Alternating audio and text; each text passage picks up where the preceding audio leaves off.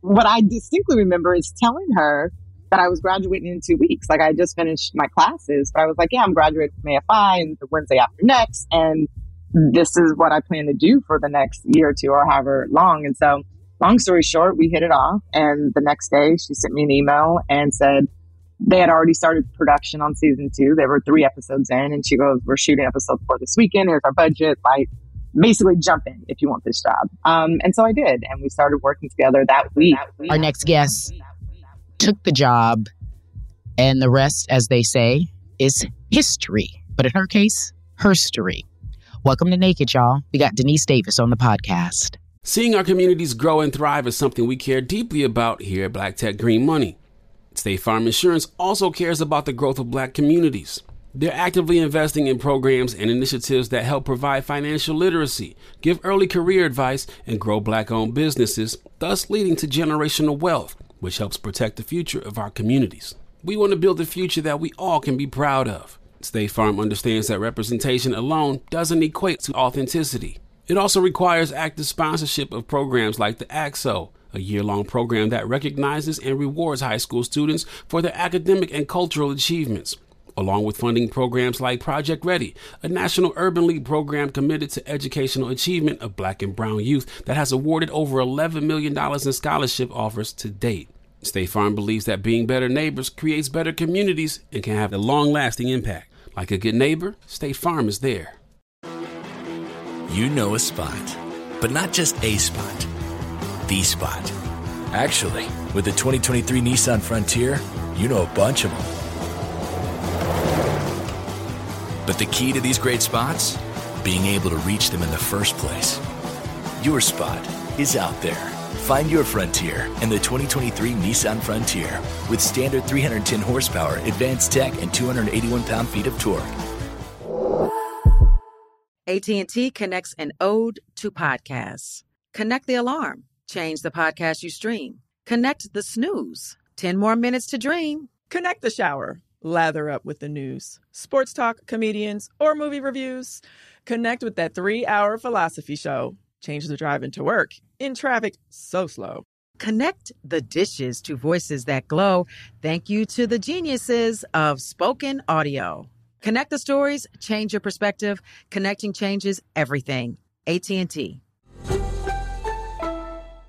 At Bet365, we don't do ordinary. We believe that every sport should be epic. Every home run, every hit, every inning, every play. From the moments that are legendary to the ones that fly under the radar. Whether it's a walk-off grand slam or a base hit to center field. Whatever the sport, whatever the moment. It's never ordinary at Bet365. 21 plus only must be present in Ohio. If you or someone you know has a gambling problem and wants help, call 1-800-GAMBLER.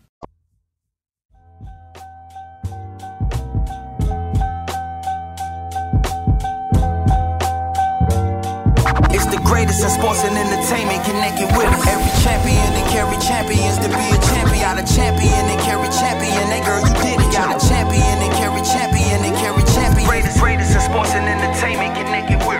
Hey, y'all, I appreciate you for being here and listening uh, over the holiday break. Hopefully, those who are listening right now had some time off um, and you're able to catch up on all the episodes of Naked that you missed. Uh, today's episode, really, really inspiring.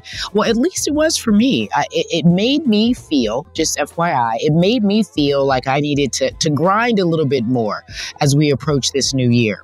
So I say, when you reflect back on your life, this is for everyone. Most times, I do believe that you can look back on an experience or a challenge, some sort of opportunity um, that really truly defined your career, your life, um, who you are today, your circumstances. Our guest today worked on Issa Rae's hit web series. I don't know if you guys know that she's not just from Insecure. She had a hit web series, and it was called The Misadventures of Awkward Black Girl.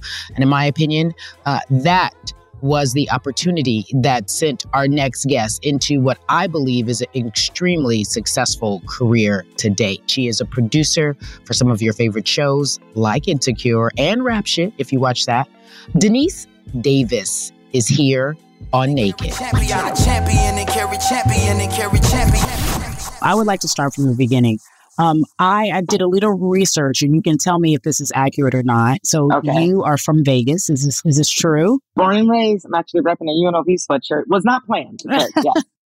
Tell me how your love for television, um, producing, um, entertainment in general started in Vegas. In Vegas of all places. Yeah, well, um, I mean, first of all, thank you for having me here. Um, big fan and, and just excited to talk to you today. Um, but yeah, you know, look, Vegas is, is a very special place me. I know everyone says that about their hometown, but it, it really is the beginning of my journey. And um, I would love to add that I'm, I'm actually a second generation Vegas girl. My mom was born and raised. And so it really was all I knew growing up.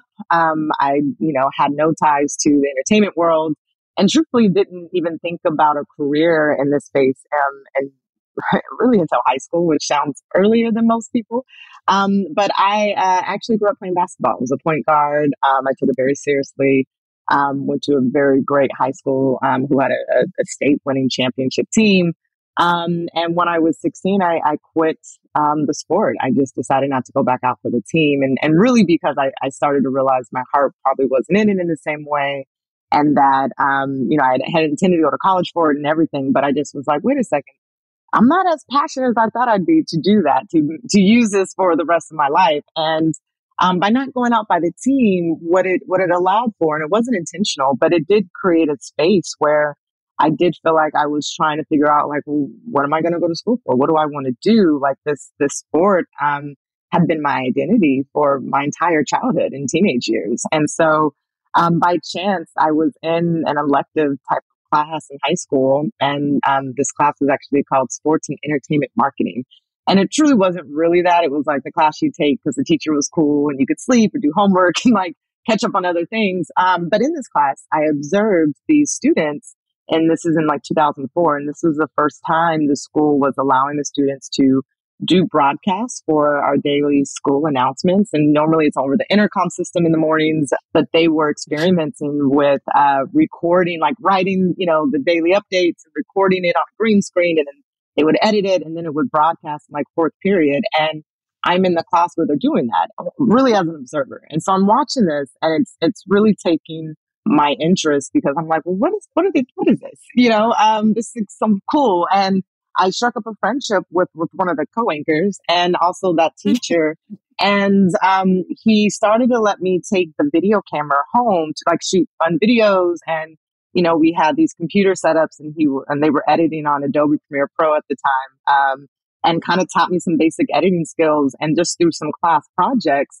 Um, I had an affinity for it. And I was like, this is a lot of fun. And, and I look back now and realize I think I've always been a creative person, but I had never really tapped into this in this way. And, you know, shout out to teachers. I'm a huge, huge proponent for mentorship and teachers in general. But this man really did introduce me to a whole new kind of hobby that didn't exist in my life. And so, long story short, you fast forward to my senior year, and now I'm directing and editing and producing our daily video announcements and was taking that on and became the video girl at school. Like my senior year, I'm doing registration videos for the high school guidance counselors to play to eighth graders. I'm doing commercials for the dance team to sell, have people sell tickets to come to the performances. You know, I'm part of student council, so I'm doing videos for the blood drive to advertise people to come and give blood during lunch. And so I'm just having all this fun, but um, honestly, I had no context yet in terms of the entertainment industry, right? I'm just now discovering a new passion and a hobby, and it's time for college. And in, in my search of trying to figure out what do I want to focus on, I discovered I can go get a degree in film, and that felt extremely foreign because I was like, who, what? I know people go to college to be lawyers, doctors, you know, you name it. And I was like, I don't know anyone who went to school to study film. Um, but I was excited that that existed because I was like, I want to learn more about this. And what does that mean? And so through that research, you know, I had one goal, which is to live in New York for college, which is, it seems silly. And I applied to many schools throughout the US, but I was like, I really want to live in New York. Um, and I ended up um, actually seeing that through and, and went to New York to attend Brooklyn College for film. And that, that kind of changed everything in terms of my trajectory. So I tell you all of this to say Vegas and, and high school um, is really where it all started just by chance. And by, again, realizing that one identity was not probably going to be w- what I wanted for the rest of my life. And something else just took over. I'm curious, what made you say no to basketball? What made you say, I don't want to do that anymore? Because at the time, there was the dream of perhaps being in the WNBA. And you still had that as an Oh, option. Yeah. Um, you know, I've thought a lot about this. At the time, sometimes I wonder if part of it was fear of not being good enough, right? There is always that, I think, um, uh, crossroads that we all get to when you know there's a, you're at a point where you kind of have to level up, so to speak. And I had been starting and was captain on the J- JV team freshman sophomore year, almost undefeated, like really, really solid team. But I was being primed to move to varsity um, into that next season. And by accepting that and, and moving into that, I knew what type of responsibility that was going to require. And it's not that I wasn't afraid of the work, but I just remember feeling like, well, if I'm not going to take this seriously enough to use this to get to college, use this to get to the NBA, WNBA, um, I almost feel like I'm taking a spot away from someone who probably really wants that for themselves, right? And it's just high school. It's funny that I'm like, why would I think about all of this as, at 16? But I did. I just, I just honestly also wanted to be a teenager. I was like, I want to get a job. I want to have a part-time job. I don't want to practice on Saturdays. I don't want to have to do the winter leagues. I don't want to do the summer leagues. Like, can I just be a kid? And that also really drove it too, which is the level of commitment it was going to require.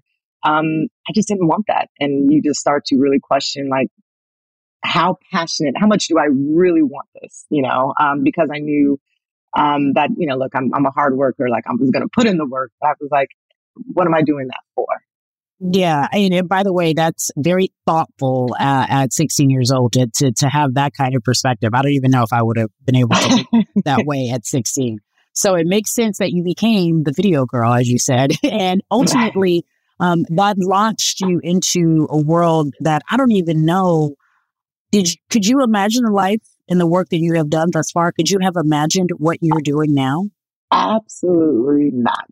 Absolutely not. Mm. You know, it, it, it felt far fetched. And, you know, I've always wondered, like, God, what, what, what made me so driven? Right. Cause I, I was, I was very driven and I've always been that way. Once I left to go to New York, um, you know, I decided I was going to be a producer my freshman year in college. And that was what my, that's what I wanted. And it wasn't about, I want to go work for such and such. I want to go, you know, work with these actors. It was like, I want to be a producer, which is also an anomaly and that just stemmed from you know doing my own research in that space and trying to figure out what felt right to me. But you know i, I think um yeah so much of my journey stemmed from um just being very certain in who i was and and, and just not being afraid of the risk and whatever that looked like right? Because often you see uh, this this far-fetched goal in a lot of ways and you're not quite sure you are going to get there but I always believe that if you have that intention in your heart and you know where you want to go, you know, life will throw a lot of different curveballs and the roads may look very different than what you think they're going to be. And somehow you still end up there. And um, I'm constantly, constantly uh, surprised and just grateful, but also my mind is blown. You know, I go home often and I'm like, my life would have been completely different had I stayed. Um, it's just, it's just, it's just crazy. I, I really don't know how I honestly got so lucky. Uh, either way, I think you would have been perfectly fine and you would have been living a life beyond your dreams. But you said something that I think is really special, just not be being afraid of the risk. You know what I mean? What it, what it looks like. So you uh, come into, you know, right away you want to be a producer. Your Mhm. first producing job is what? Wow, that is a great question. I think my first producing job was um was a student film in school. The first time I actually got to, you know, um, put uh, apply these hands-on uh, a hands-on technical skill set to producing versus what I was learning about in a classroom or reading about in a book. Right, it was the first time. It's like, okay, now you have to actually produce. Um, and it was a friend's project, and I loved it. And and honestly, I also had to do my own like thesis film in undergrad, um, and I had to direct it because it was required of everyone. And I often joke that like I produced the hell out of that thesis film. Directing was not my thing. I, I probably just walked out in the park because I was so excited to produce my own film more than I was excited to direct it. Um, I love the idea of, of just school because I always feel like those four years in undergrad was was like the best bubble where I just got to experiment. I got to play, and there was no pressure. There wasn't wasn't about am I going to make money off of this. It wasn't about this thing that I get to produce is going to launch my career. It was me really looking at that time as I want to learn as much as I can. I want to get as much experience as I can um, to just figure it out from there. Um, so a lot of the first things I ever produced were just these fun student shorts with people that I really liked. That's the best time in life, right? When you just are exploring and trying and no fear. Let me do this. I don't have, I'm going to try it and we'll see if it works. So you graduate and what do we do with this dream of being a producer? Do we, because it's, it's very different in television, unlike um, transactional jobs. It's not like I apply for this job and I study and I become. Sometimes mm-hmm. there are other jobs in between before you ultimately get what you want. What is, mm-hmm. when do you start getting paid to do this thing called producing? Not for another few years, to be honest.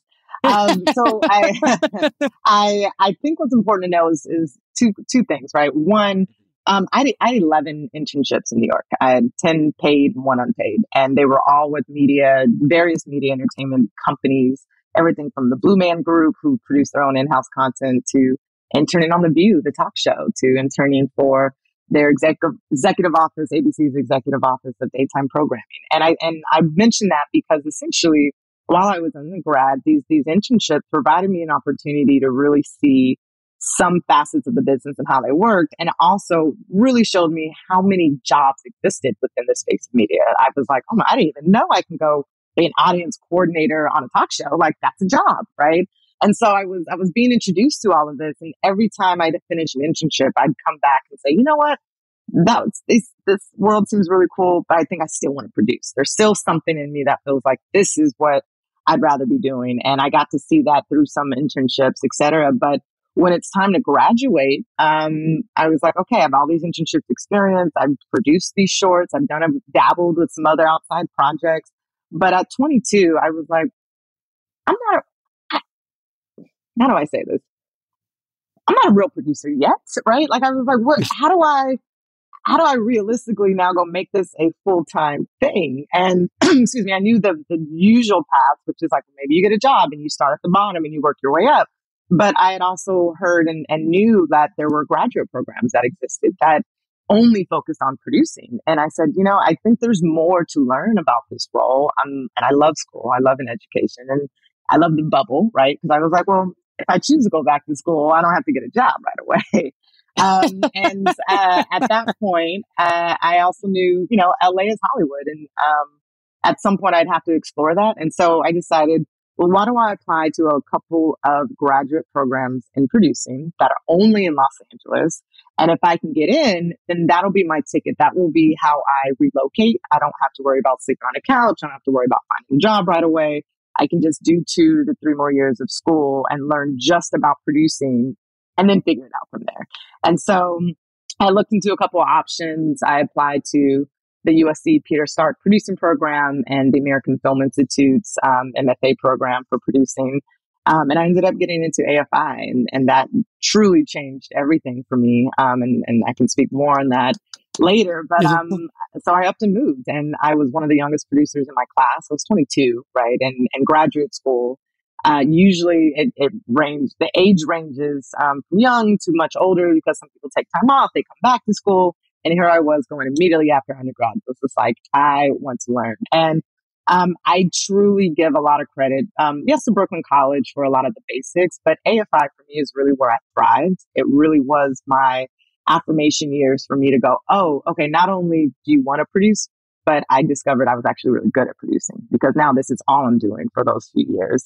Um, and I enjoyed it so much that it just was like, yeah, like how could I do anything else? Um, and I'm, I'm very grateful that it was just like a full blown, uh, training almost uh, kind of program that uh, it was unlike anything I ever experienced, right? Like you get to just do the thing you love and only do it for two years and not worry about doing it for money yet. Like, yeah, it's great. Beautiful.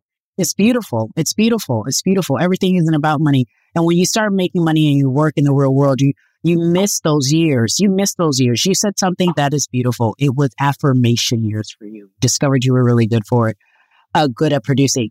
Confidence is so important in what you do And that's the only way people mm-hmm. are going to believe that you're good at what you do. If you believe you're good at what yeah. you do, I, it's like getting your hair done. I don't want you to play on my hair. You don't know what you're doing. Like, don't play with my hair. Like, don't do it. I could tell you don't know what you're doing. Don't do my nails like that. I'm being like little silly things. You're just like you don't know no, what you're doing. No, no. Hey, everybody, we got to pay some bills. You know what that means. I require you to fast forward for just a few minutes. We'll be right back after this break. Every champion and carry champions to be a champion, a champion and Cari Champion and Cari Champion, a champion and Cari Champion and Cari Champion. Greatest, greatest in sports and entertainment connected with. State Farm Insurance gets it. Representation alone doesn't equate to authenticity. State Farm understands and wants to help protect our communities by investing in our future, building off the hard work our parents have done before us. We all are looking to create generational wealth so that our families and generations behind us have a better starting point than we did. That begins with financial literacy. State Farm helps fund programs like Project Ready a National Urban League program committed to the educational achievement of Black and Brown youth. To date, participants have been awarded over $11 million in scholarships offers as a direct result of contributions from State Farm. At Eating While Broke, we hear inspiring rags to riches stories on each episode from our guests, but with State Farm, you can begin to write your own success story. State Farm believes that being better neighbors creates better communities and have a long-lasting impact. Like a good neighbor, State Farm is there. If you're looking for the most epic place on earth, let's start at the base of a massive waterfall. Then trek through the thick jungle. Then climb to the peak of a snowy mountaintop. Then once you get there, keep going. Because with intelligent 4x4 and 7 drive modes and a Nissan Pathfinder, the search is the real adventure. Available feature. Intelligent 4x4 cannot prevent collisions or provide enhanced traction in all conditions. Always monitor traffic and weather conditions. AT&T connects an ode to podcast. Connect the alarm, change the podcast you stream. Connect the snooze, 10 more minutes to dream. Connect the shower, lather up with the news, sports talk, comedians, or movie reviews. Connect with that three-hour philosophy show. Change the drive into work and traffic so slow. Connect the dishes to voices that glow. Thank you to the geniuses of spoken audio. Connect the stories, change your perspective. Connecting changes everything. AT&T. At Bet365, we don't do ordinary. We believe that every sport should be epic. Every home run, every hit, every inning, every play. From the moments that are legendary to the ones that fly under the radar. See for yourself when you sign up today and get $150 in bonus bets when you bet just $5. Whatever the sport, whatever the moment, it's never ordinary at Bet365. 21 plus only must be present in Ohio. If you or someone you know has a gambling problem and wants help, call 1-800-GAMBLER. Terms and conditions apply. Every champion and carry champions to be a champion, a champion and Cari Champion. That girl, you did it. Got a champion and Cari Champion and Cari Champion. Greatest, greatest in sports and entertainment connected with. Hey, everybody, welcome back to Naked. I appreciate you for listening. Deniese Davis is still here with us. So you you're at AFI, you leave, and are you flooded with uh, offers or people have, is there a, a whisper about this beautiful, smart go getter on the streets of UNLV who's ready to take over? What, what, what happens and you stumble upon Issa Rae? You're like, how does this happen? Well, uh, just life. I mean, honestly, so I think what's important to note is that um, I graduated from AFI in 2012. Um, you know, I'm 24 years old.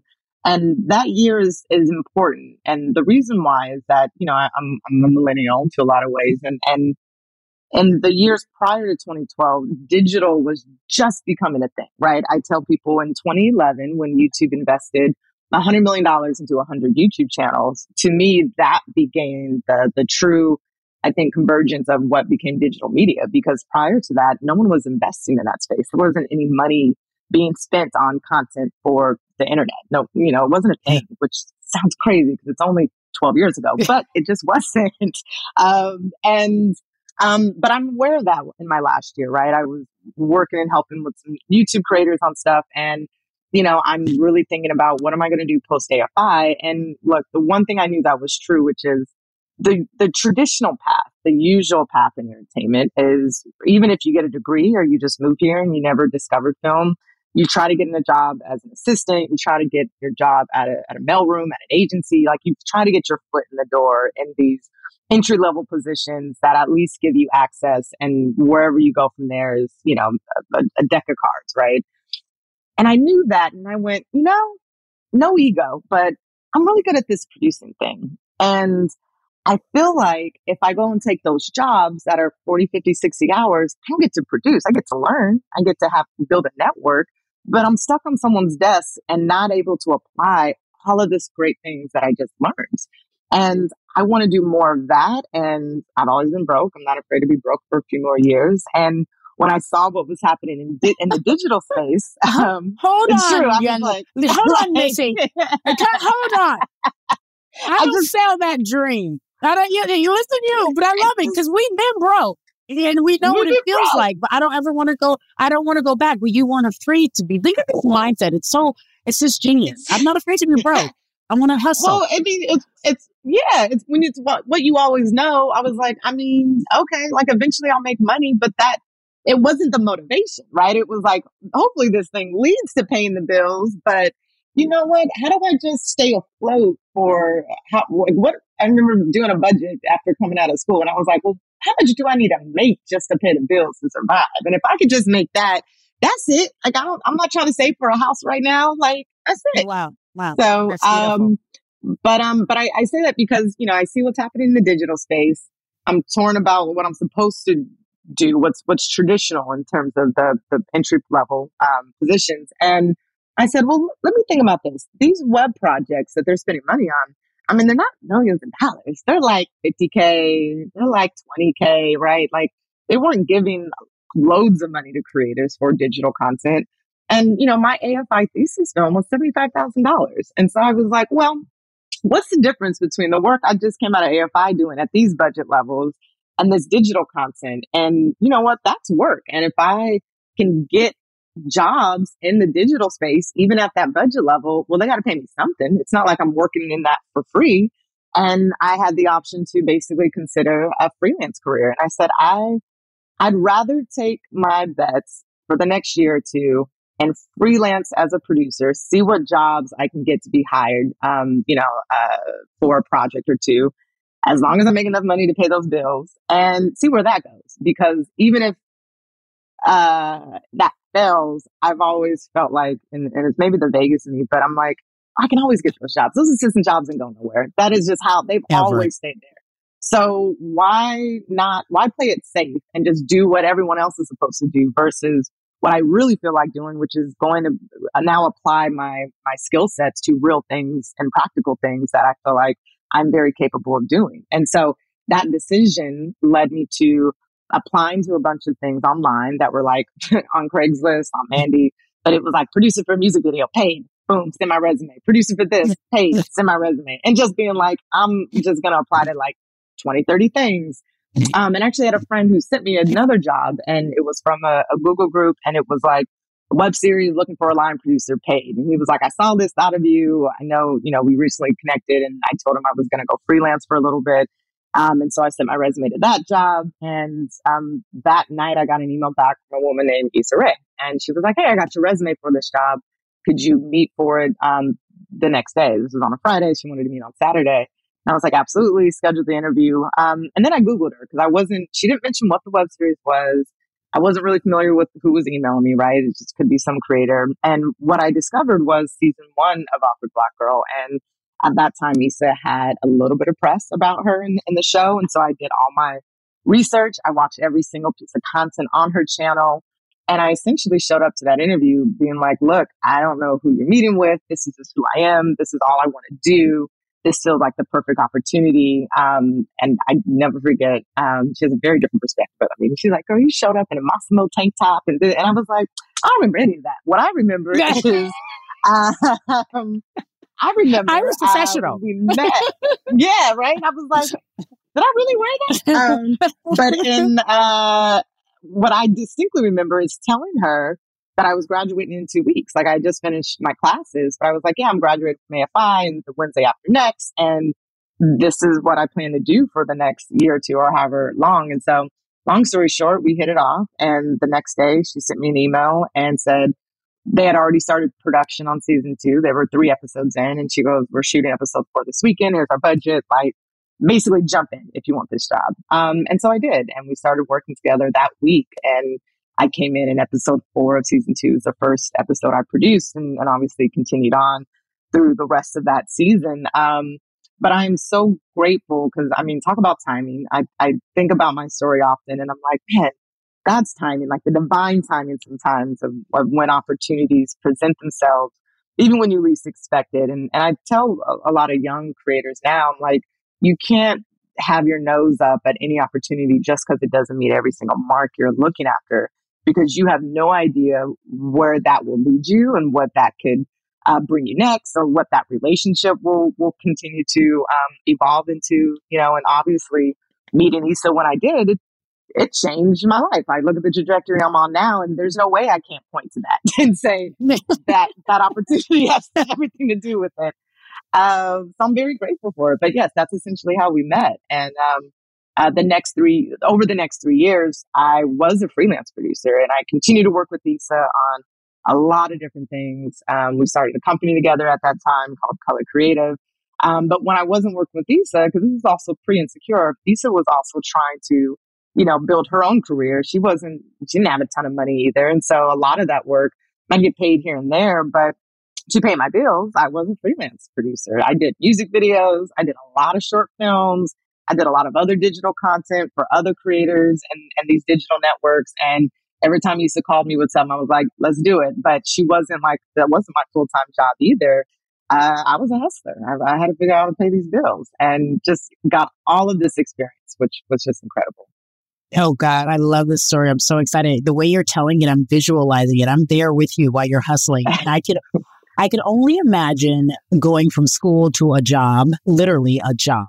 And and you were doing the same thing at AFI, but now you're working with different people. And there are all these other dynamics that come into place that weren't necessarily in there when you're in a, a different type of environment that's a little more controlled. Um, but you work mm-hmm. with Issa and you freelance over the next three years. When do you get, in your opinion, because you had a series, your resume is so long and so and so colorful and beautiful.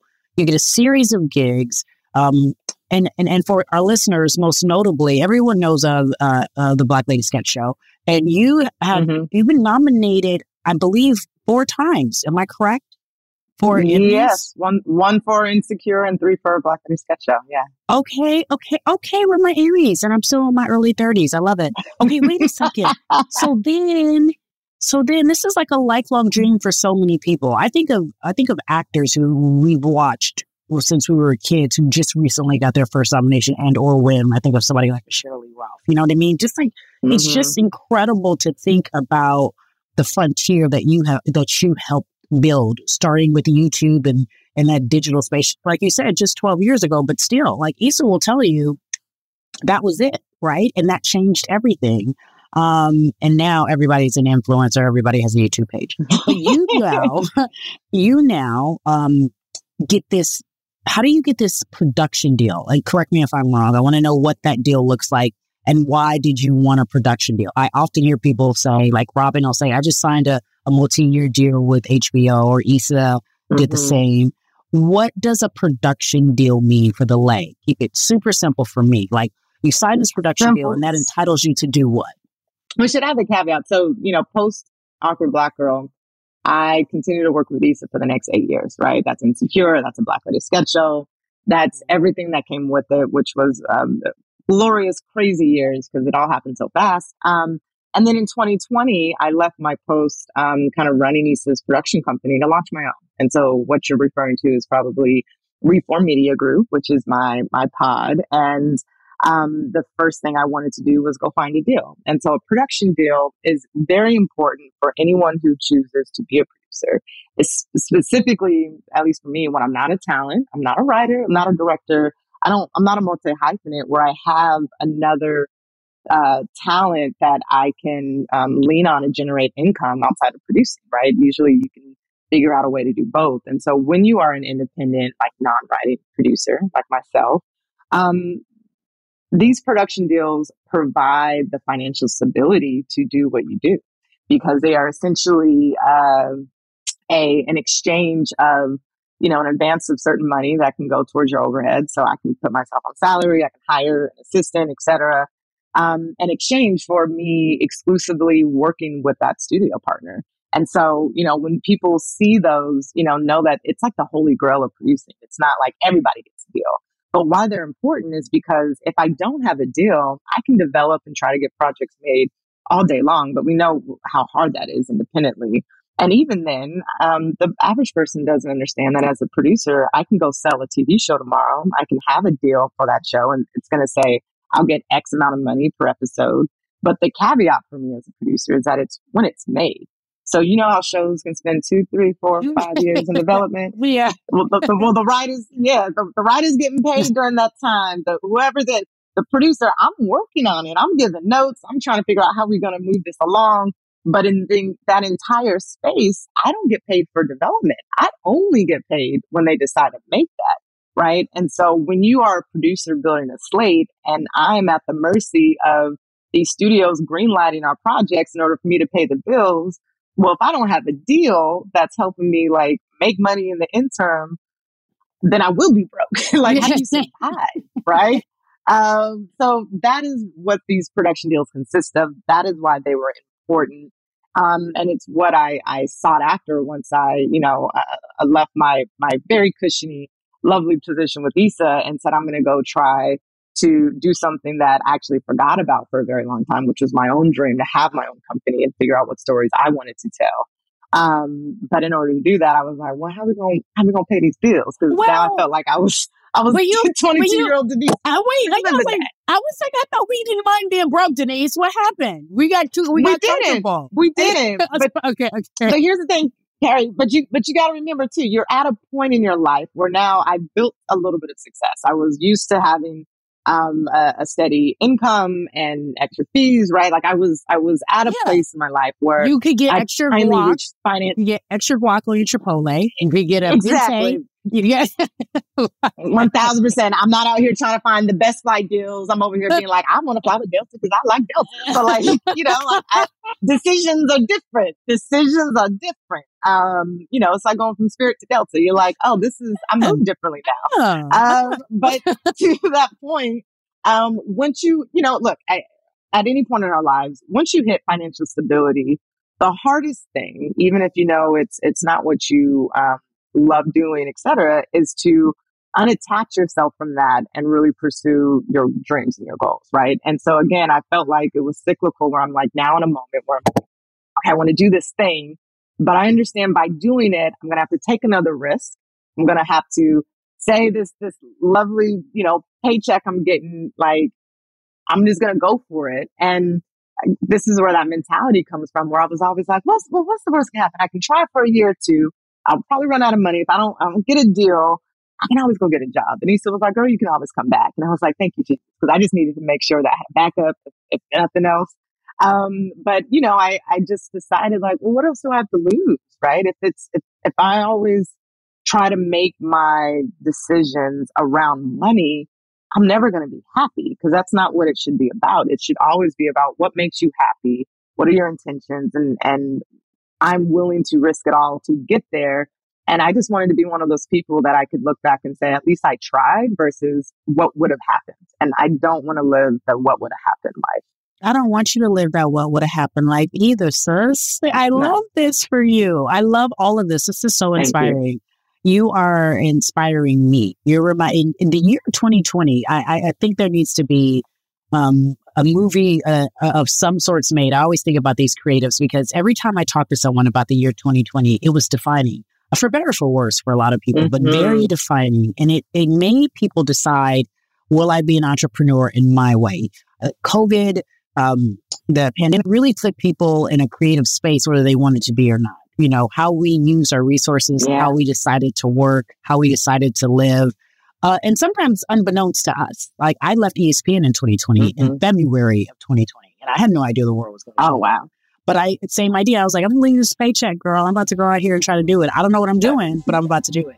Just figure it out. I mean, and and shout out to you because now now someone's hosting the uh, the New Year's Eve special. so you know, like, see, see, you, you, you, know, you take them risks. God you take the risk. always shows up and he affirms your dreams and your plans when you when you bet on him. So I believe in that. When you bet on that, bet on that, bet on that. Every champion and Cari Champions to be a champion. A champion and Cari Champion and Cari Champion. A champion and Cari Champion and Cari Champion. Greatest, greatest in sports and entertainment connected with. Seeing our communities grow and thrive is something we care deeply about here at Black Tech Green Money. State Farm Insurance also cares about the growth of black communities. They're actively investing in programs and initiatives that help provide financial literacy, give early career advice, and grow black owned businesses, thus leading to generational wealth, which helps protect the future of our communities. We want to build a future that we all can be proud of. State Farm understands that representation alone doesn't equate to authenticity. It also requires active sponsorship of programs like the ACT-SO, a year long program that recognizes and rewards high school students for their academic and cultural achievements, along with funding programs like Project Ready, a national urban league program committed to educational achievement of black and brown youth that has awarded over $11 million in scholarship offers to date. State Farm believes that being better neighbors creates better communities and can have a long lasting impact. Like a good neighbor, State Farm is there. All right, so there we were, cruising through the new open air zoo, when I realized that the park was closing in like 15 minutes. Luckily, we were in my Nissan Rogue. With its powerful VC turbo engine, well, we had time to see all the animals. Whoa! and outrun a few! Drive the Nissan Rogue. AT&T connects an ode to podcast. Connect the alarm, change the podcast you stream. Connect the snooze, 10 more minutes to dream. Connect the shower, lather up with the news, sports talk, comedians, or movie reviews. Connect with that three-hour philosophy show. Change the drive into work and traffic so slow. Connect the dishes to voices that glow. Thank you to the geniuses of spoken audio. Connect the stories, change your perspective. Connecting changes everything. AT&T. At Bet365, we don't do ordinary. We believe that every sport should be epic. Every home run, every hit, every inning, every play. From the moments that are legendary to the ones that fly under the radar. See for yourself when you sign up today and get $150 in bonus bets when you bet just $5. Whatever the sport, whatever the moment, it's never ordinary at Bet365. 21 plus only must be present in Ohio. If you or someone you know has a gambling problem and wants help, call 1-800-GAMBLER. Terms and conditions apply. Every champion and Cari Champions to be a champion. A champion and Cari Champion. That girl, you did it. Got a champion and Cari Champion and Cari Champion. Greatest, greatest in sports and entertainment connected with. So I, I, I am curious. So you have this production deal with Tyler Perry. Your production company is Reform. Uh, what? Why that name? So I obviously didn't come by it easily because I had a lot of terrible names before I landed on Reform. Um, but what I was really trying to find was something I, I didn't want a company in my own name because I was like, I'm not, I'm, I'm actually very shy. I'm not a talent facing type of person. So I was like, it's not about me. Um, but what do I want this company to stand for? What do I want it to be about? And the one thing about my DNA, if you can't tell already, is that I know that I'm, I, I'm, I look at myself almost as an outsider in this business because of how I came in and, and kind of just what my trajectory was like. And by looking at that, I'm always fascinated by, I think, the traditional norms and systems that um, we are placed within and, and how we have to operate within them. And I don't like that. And so when I think of the mission of reform and, and what it should stand for, it really was like, how do we do things differently? How do you really um, kind of change the system? And I'm not a huge believer of like, you can change it from the inside. Sometimes I'm like, well, you got to build a whole new system. You got to reform something. And it just stuck. And the idea of reform media, the only thing that, that was closest to it was the Reform Alliance that I know the, um, the, the guys have put together for uh, recidivism and, and prison system. But I was like, well, that's a whole different lane. So I could take reform and use it for media because the, the, the mission is the same, right? I want to do that for Hollywood and really try to find just a new way to do things. And, you know, you speak of this deal with Tyler Perry. I mean, sometimes I wonder if I manifested that because you could have met me three, four years ago and I would have never believed that this is where it would have led because it's not like I left because I had this deal. Um, it came about uh, around that same time, and I I sat there and said, "This is so fascinating. I'm getting an opportunity to do a deal with someone who just couldn't define what it means to go outside the system more." And he's extending an, an, an olive branch and an opportunity to kind of follow in his footsteps, but also he wants to bet on me. And, you know, I, I couldn't take that decision lightly. It still Smart bothers my mind. bet. But, Smart you know, bet. Easy money. Let me tell you. you know, Easy money. because, yeah, well, because here's the thing I could have done a deal, and I was in various conversations with any traditional studio, right? Like that's what you normally do. But here out of left field came this opportunity and chance to do the same thing, but with someone outside the system and, and also a black man, uh, on top of that. And that was All just, yeah, it was just exciting. And it felt like, oh, I, I, how do I call my company Reform Media and be about this mission and say, I want to change the way we tell our stories. And I'm getting literally an opportunity to do just that. Like, how do I turn that down? Um, so again, I was like, well, I don't know what this will look like or what will really happen, but what's a couple years to find out? Because I'd be more excited if it's successful there because I already know what these deals look like. I don't want that. Like, I want to try something new. Yeah. Oh my God. Reform in every way. Uh, this is so great. I just want you to, I'm gushing over you because I just love this for you. I'm so happy for you. Oh, thank you. I really, really am. It just warms my heart to see a brown girl dreaming. Like it just is beautiful. So I Oh, need to know. you. Talk to me about as I try to to move uh, go down the the timeline, if you will, in the, the time which we have allotted. Um, what is the now project, the next, ne- the now and the next project for you that you um, are here to share with us, and, and and how we can support? Well, I can't say too too much, but know that you know I've been in this deal for a year. Um, obviously, we had these strikes that impacted every single one of us this year, uh, which just slowed things down.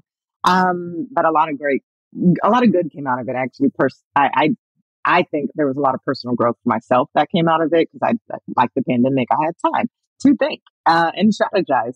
And so, um, what I'm most excited and what I can tell you is that as I get into 2024, I'm finally about to embark on the first project that is from this partnership. Um, and it is a movie and it is very exciting. And, and again, this deal isn't for me to come in and do any of Tyler's works. He's still doing him.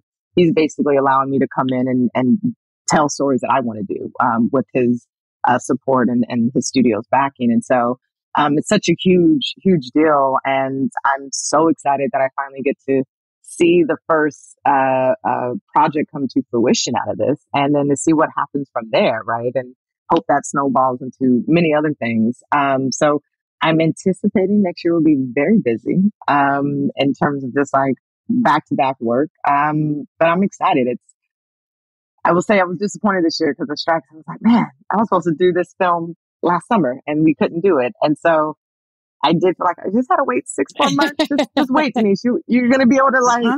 do everything you just set out to do these last couple of years and just wait a little bit more longer. Um, but we're in a really good place and, and it's going to happen in the spring. So, uh, I'm thrilled. Uh, I can't wait to come back and tell you more about that Yeah. journey when I can talk about it specifically. Yeah. But just know that, um, I feel like I'm back in the place where I'm like, all right, now I just got to do the work.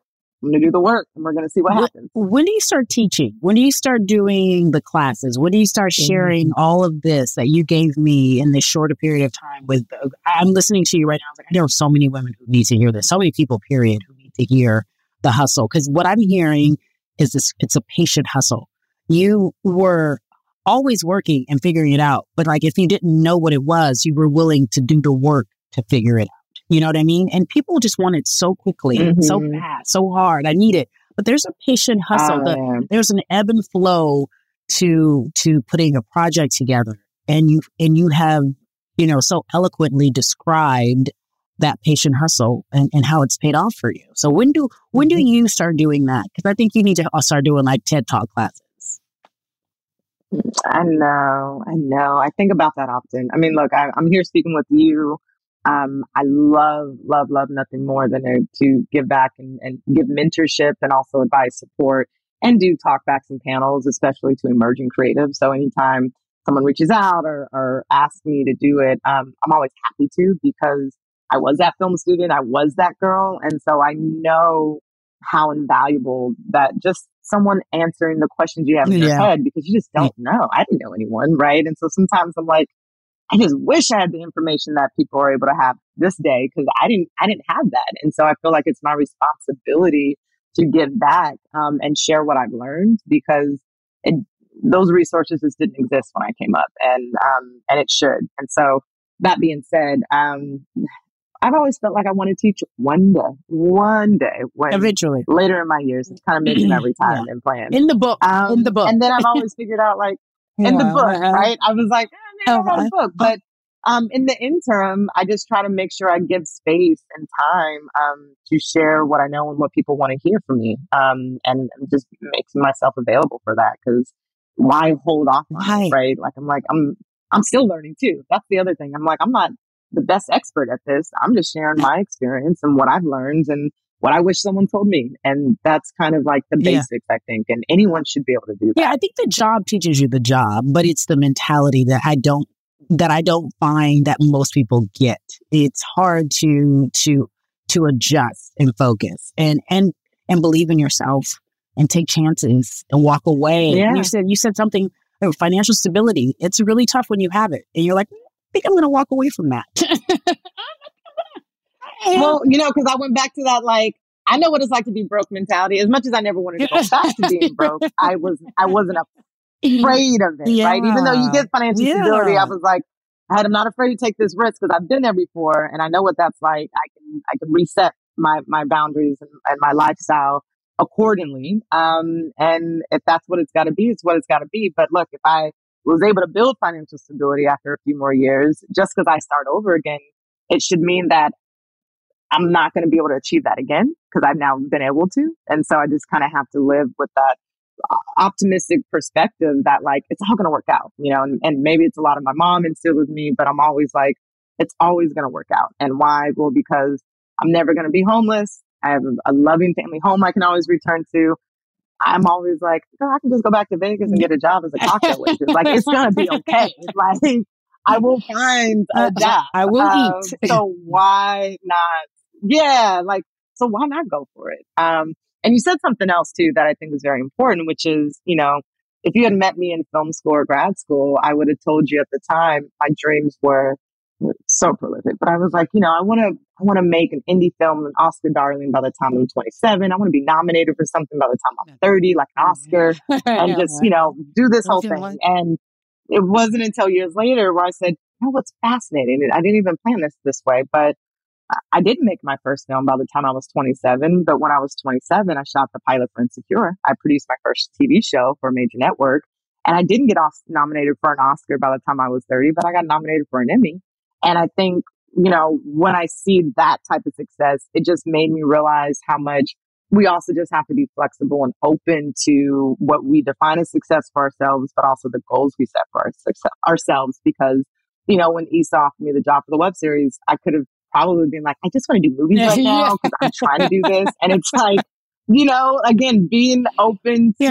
the opportunities because you just You never don't know. where they're You never know. You just don't know. I, I, I, you are cut from my cloth. I believe in that in every single way. I root for you. Um, before I let you go, I, I like to, I really truly like to manage my time when I do podcasts. I, I have a couple of questions for you personally, not too deep. Um, tell me about the spelling of your Yeah. name. You know, I wish there was a fantastic story there. Uh, I've asked my mom, and what I get back is that when she, she always loved the name Denise, and usually it's spelled D N I S E. And she looked at it and just felt like it was missing something. And she was like, it just felt like it was incomplete. And she just added this E. And I'm grateful for it because it's made my name very distin- distinguished when it's out there. Um, but it's also confused a lot of people. My favorite is when people try to mispronounce it because they're not sure. And I'm like, no, it's just, it is, it's what you think it is. It's fine. It's not Denise. it's not Denise or, you know, um, but shout out, you know, shout out to moms who just, who just had to add a little, little By the way, that that's your right. That's your existence. The world was missing something, and they needed a little extra, and you're giving it to them, right? So that's like it's beautiful. Um, there you go. I love that. I'm gonna, I'm gonna use that. Yeah, you can take it. That one. It's for free. I'm here all day. Okay, wait, wait, wait. Last, last, last. What are you going to do for the holidays? what are you going to do? Any fun, exciting things? Are you traveling? Oh. Are you without? You don't have to be specific. Are you doing anything for New Year's? Anything exciting? So uh, I'm going back home to Vegas for Christmas. I always go back for those days. Um, and then my fiance and I uh, tend to spend a New Year's um, taking an annual trip somewhere. So last year we went to Mexico City. Um, and this year we chose New York because I realized actually I'd never spent the holidays in New York. And so we're very excited to go after Christmas and go see plays and so like, you know, muster up the, the New York holiday kind of magic of it all.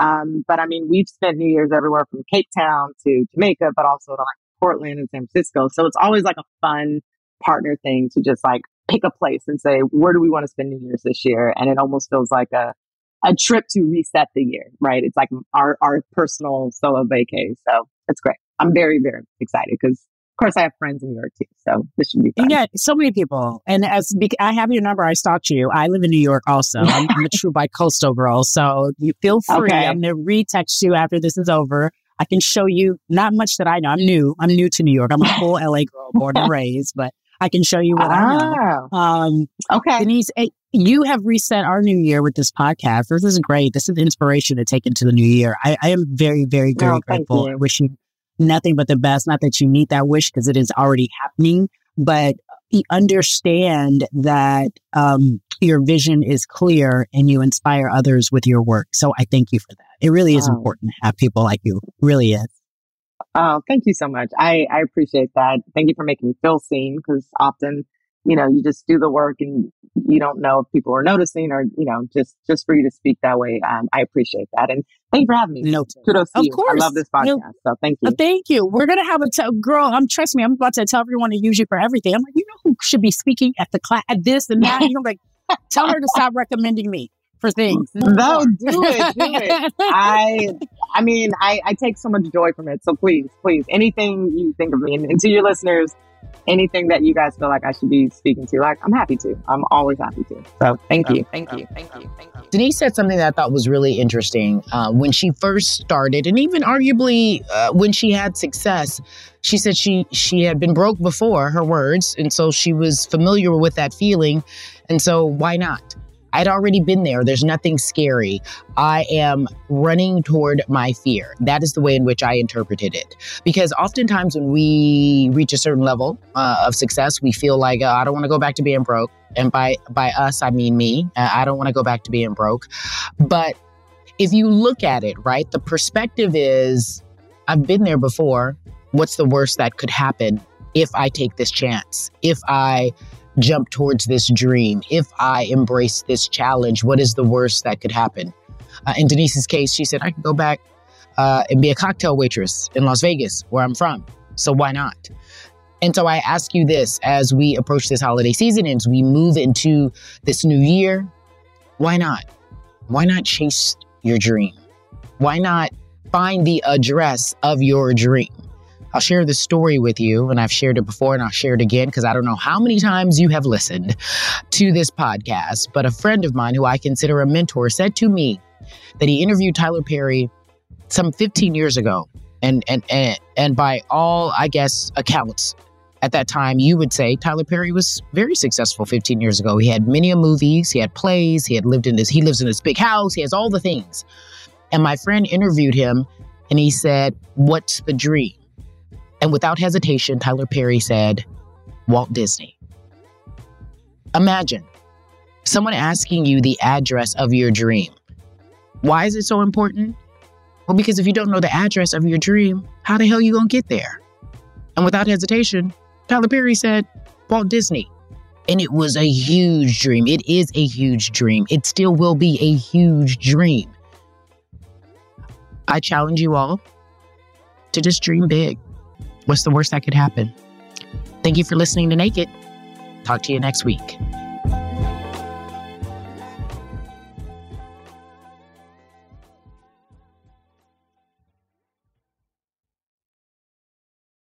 At Bet365, we don't do ordinary. We believe that every sport should be epic. Every home run, every hit, every inning, every play. From the moments that are legendary to the ones that fly under the radar. Whether it's a walk-off grand slam or a base hit to center field. Whatever the sport, whatever the moment. It's never ordinary at Bet365. 21 plus only must be present in Ohio. If you or someone you know has a gambling problem and wants help, call 1-800-GAMBLER.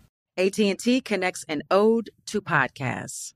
Connect the alarm. Change the podcast you stream. Connect the snooze. 10 more minutes to dream. Connect the shower. Lather up with the news, sports talk, comedians, or movie reviews. Connect with that three hour philosophy show. Change the drive into work in traffic so slow. Connect the dishes to voices that glow. Thank you to the geniuses of spoken audio. Connect the stories, change your perspective. Connecting changes everything. AT&T. I'm Katya Adler, host of The Global Story. Over the last 25 years, I've covered conflicts in the Middle East, political and economic crises in Europe, drug cartels in Mexico. Now I'm covering the stories behind the news all over the world in conversation with those who break it. Join me Monday to Friday to find out what's happening, why, and what it all means. Follow the global story from the BBC wherever you listen to podcasts.